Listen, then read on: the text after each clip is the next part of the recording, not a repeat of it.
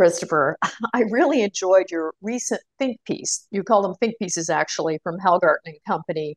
Um, BRICS, the company one keeps. Can you tell me why you selected or decided to do an update on BRICS? What news story was the catalyst?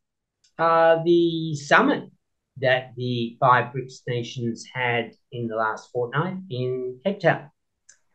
Um, I'm not sure if it was their second gathering, but it's it's um, it's only a concept that's appeared on the stage uh, quite recently. Now, some of the news stories about that particular summit are stating that um, they feel that the West really needs to pay attention, and the BRICS is going to be a formidable competitor for the G7.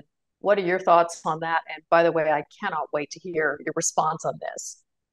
Um, well, um, you know, some of these countries are on the rise, um, some of them have risen, and some of them are falling. And definitely, um, uh, Russia is is in free fall economically and um, diplomatically, and um, you know, it's just persona non grata everywhere.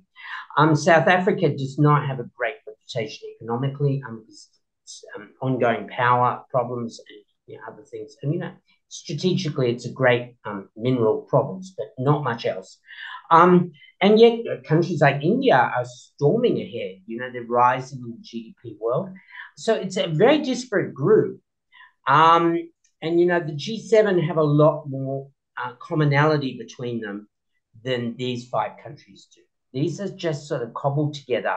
In fact, because um, Goldman Sachs invented the concept of BRICS as a way to sell emerging market shares in the 1990s, you couldn't sell a Russian share these days. You can't even trade a Russian share anywhere except Moscow. So um, it's it's sort of like a, a strange concept that was invest, invented for investors that has now been morphed into like a diplomatic sort of stick to beat the West with.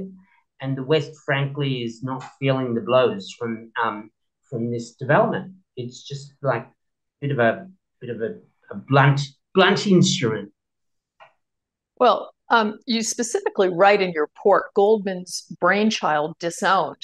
Would you like to give us kind of the kind of yeah, Goldman has background been, on that? They they invented this to sell shares of Pemex, oh not Pemex, Telmex and Telegraph back in the nineties.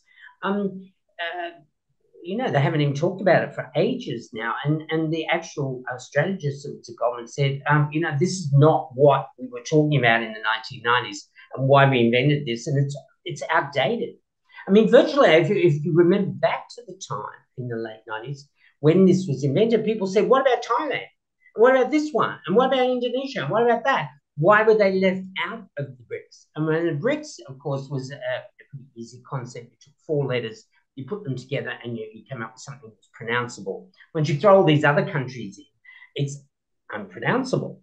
And so, uh, you know, it's just soundbite.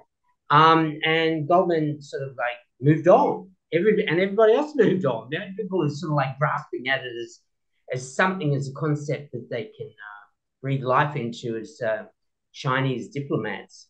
And um, unfortunately, it's, it's a bit like a balloon that's got a hole in it. It can blow as much as you like, but it's not going to inflate. Well, I recommend everybody out there interested in finding out more. I, I certainly enjoyed this think piece, Christopher. Thank you. Please go to the following website for Hal- Hallgarten Plus Company. Thank you, Christopher. Thank you.